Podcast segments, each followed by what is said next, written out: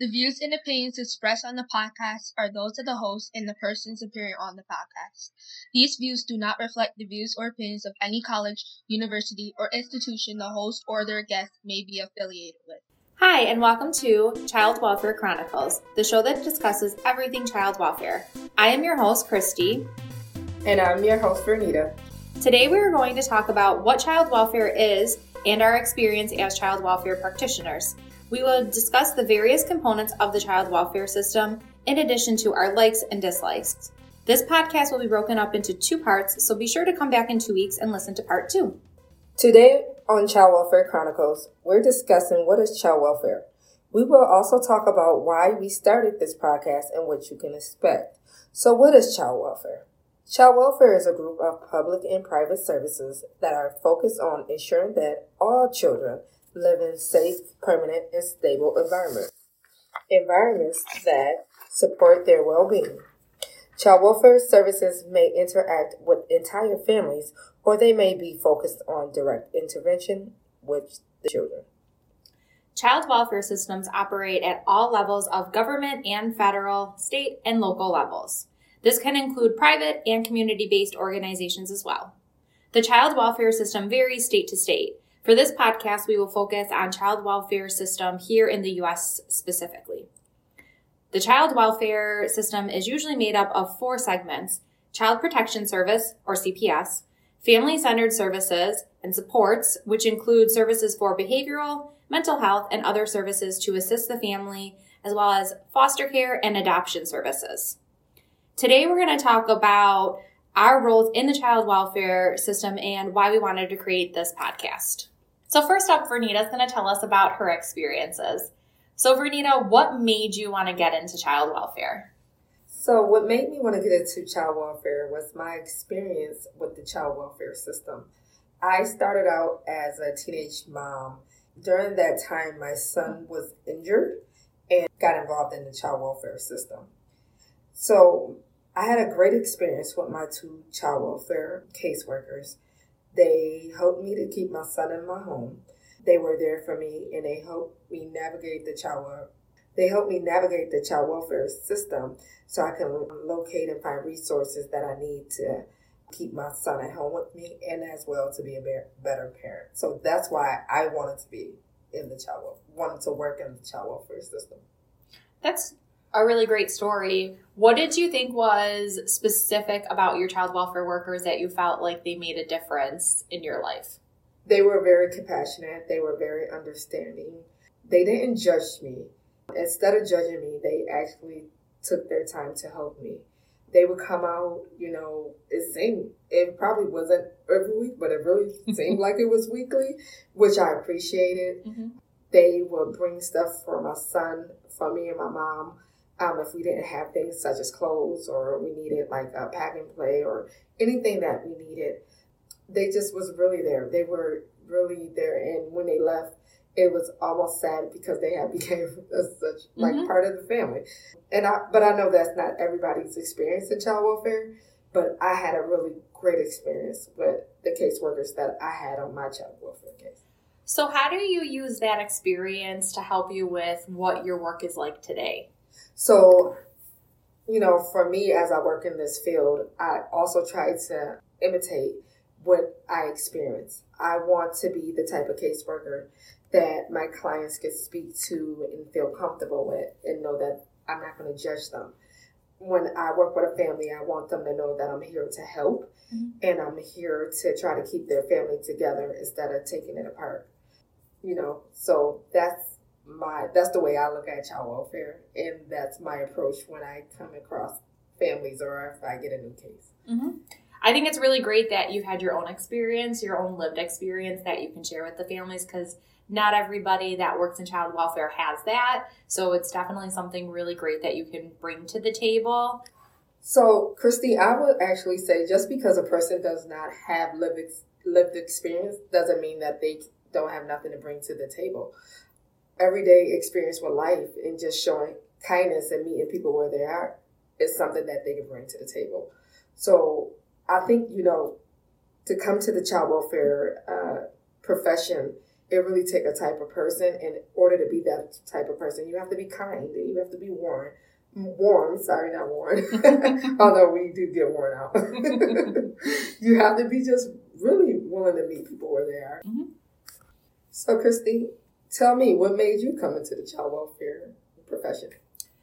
So, for me as a kid, I always felt like I kind of got lost in the shuffle of things. Um, I lost my mom when I was really, really young. So my family didn't necessarily have experience with the child welfare system so much. Um, but I definitely had a lot of contacts with my school social worker, and she really made me feel like supported and I just always wanted to do that. So originally I actually wanted to be a teacher. And then when I was in my undergrad, I'm like, this is definitely not what I want to do. I'm like, you know, doing lesson plans all day, like, yeah, it's fun, but I'm like, there was just so much more. Like, I wanted to go in deeper into the kid's life and really make an impact. And I just got this calling to go to social work. And I was like, all right, here we go. We're going to do this. Um, in my second year, I was like, yep, I'm going to be a CPS worker and I love child welfare and that's where I'm at. Um, but it wasn't until my internship, I did some medical social work and then I did end up after graduation, I ended up working in a school and that's where I was really like, I really, really love working with kids. And I knew that at some point that I wanted to do that. Um, I had some personal stuff happen um, during my time at the school, and I ended up taking a little shift. I went into case management and health insurance, so it was a little bit of a different type of path for me. But when I went back to school a few years ago, I realized that I love social work and I need to be in the field doing stuff more so than what I'm doing. Um, so that's how I got back. And then NICWE actually came through, and I was like, wow, this is like a gift. It almost came full circle of like that initial, I want to be in child welfare. Um, my biggest thing is that I feel like kids don't always have the voice and they're not always heard. And I remember feeling like I wasn't heard. I was always made to feel like my opinion didn't really matter because I was young and I just needed to do what I needed to do. And there was nobody there who really told me it's okay to feel the way that I feel. So that's really what drives me. So my biggest thing when I'm working with families is ultimately like the family is the driver of the service. Like I'm here to help them. I'm here to walk with them and it's their voice that needs to be here. So I'm really big about making sure that I'm advocating for them and not just talking for them because that's what I think. I really want the families to take the lead in their case and be successful. That's really good. That's really, although you don't consider it as lived experience, you kind of do have a little lived experience in there. It might have not been direct mm-hmm. child welfare, mm-hmm. but you mm-hmm. still have a lived experience where you know what it's like to not be in a system, but potentially could happen in a system. At mm-hmm. least that's what I heard. Um, mm-hmm. So, mm-hmm. but you do have lived experience, and I, I think that's great experience. Mm-hmm. Yeah, I mean, I, I definitely was very lucky that you know we didn't get that type of contact. I think you know, there was times where, you know, looking back, I'm like, man, we probably should have had some kind of contact. You know, you're like, oh, that was a little rocky, but you know, back then there wasn't as many services that there are now. And I mean, the services are so robust compared to what it was. It's still not 100%, right? But it's definitely better than where we were. And I think a lot of times people just think child welfare is, I'm taking your kid and I'm coming in here and you're not a good parent. And that's really not what it is it's really about making sure that those kids are safe and that the parents have what they need. It's really wanting to help that family to support them and not, you know, being hard on them because maybe they made some bad choices or they're just in a bad place right now and they need that help. And just like you shared, Vernita, with your experience, you kind of needed that touch to help you get to the next step. Really and, you know, yes, it, it really impacted your life, right? Like even your career and everything. But without that, you think about it, you know, you might not have been in the way you were. So sometimes it doesn't come in in a great time in your life, but it can also lead you to the things that you never knew that you needed to get you to that next step. I totally agree. Um, to be honest, I actually started off in nursing. Really? I started off in nursing and then I was really passionate about it. I went through the system with my son when I was in, in it. It was mm-hmm. a nurse and it was the child welfare worker who was also a social worker they had such a profound influence on me. So I went to nursing And then some stuff happened in my life, and then I went to social work, and I've been here since. As you know, we both in the NICWE program, and Mhm. soon to graduate, and I am really passionate about child welfare and social work. So I'm kind of glad. Mhm. It all works out the way it's supposed to, right? Like eventually everything kind of falls in and you're like, ah, that makes sense why we had to go Yes. through that. Um, I know you and I both have mentioned what NICWE is, that we're a part of this really great opportunity. Yes. Do you want to explain a little bit about what NICWE is? So for people who don't really understand. Yes. So NICWE is the National Child Welfare Work Institution. So basically, they come in and they help um, child welfare organizations, um, you know, just to get better. You know, because child welfare is is so complex and it affects families, it affects workers, it affects organizations, and sometimes you know workers get burnt out. They Mhm. don't do their best case practice. So NICWE step in and kind of mentor organizations to just, you know, to try to build better caseworkers so that they can be better on their job and make better leaders for the for the future. And essentially being better caseworkers to families and then Mhm. helping families, you know, get the help that they need. So that's what NICWE is to me. Did I miss something? nope, you got it right. Um, so part of what NICWE does that Vernita and I are lucky to be a part of is there is actually a program that helps us with our school Yes. and gives us an opportunity to help become leaders in child welfare, which kind of segues into why we started this podcast. Yes. So with child welfare, it's such a big system and it goes so deep and one of the things that I love about child welfare is it's always evolving. Like is you're awesome. never just in the same place at one time.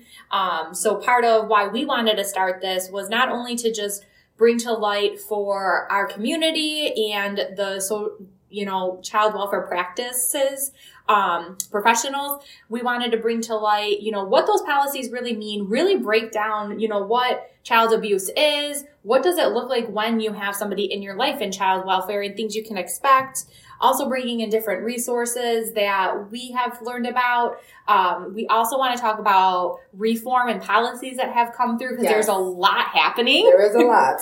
and I think, you know, sometimes people get really stuck in what child welfare is. Um, Vernita also mentioned a little bit about being worn out in the beginning about being workers. And one of the things that we really want to portray in this podcast is a safe place for the professionals in the system to kind of just come and listen to and hear our experiences and know that you're not alone in it.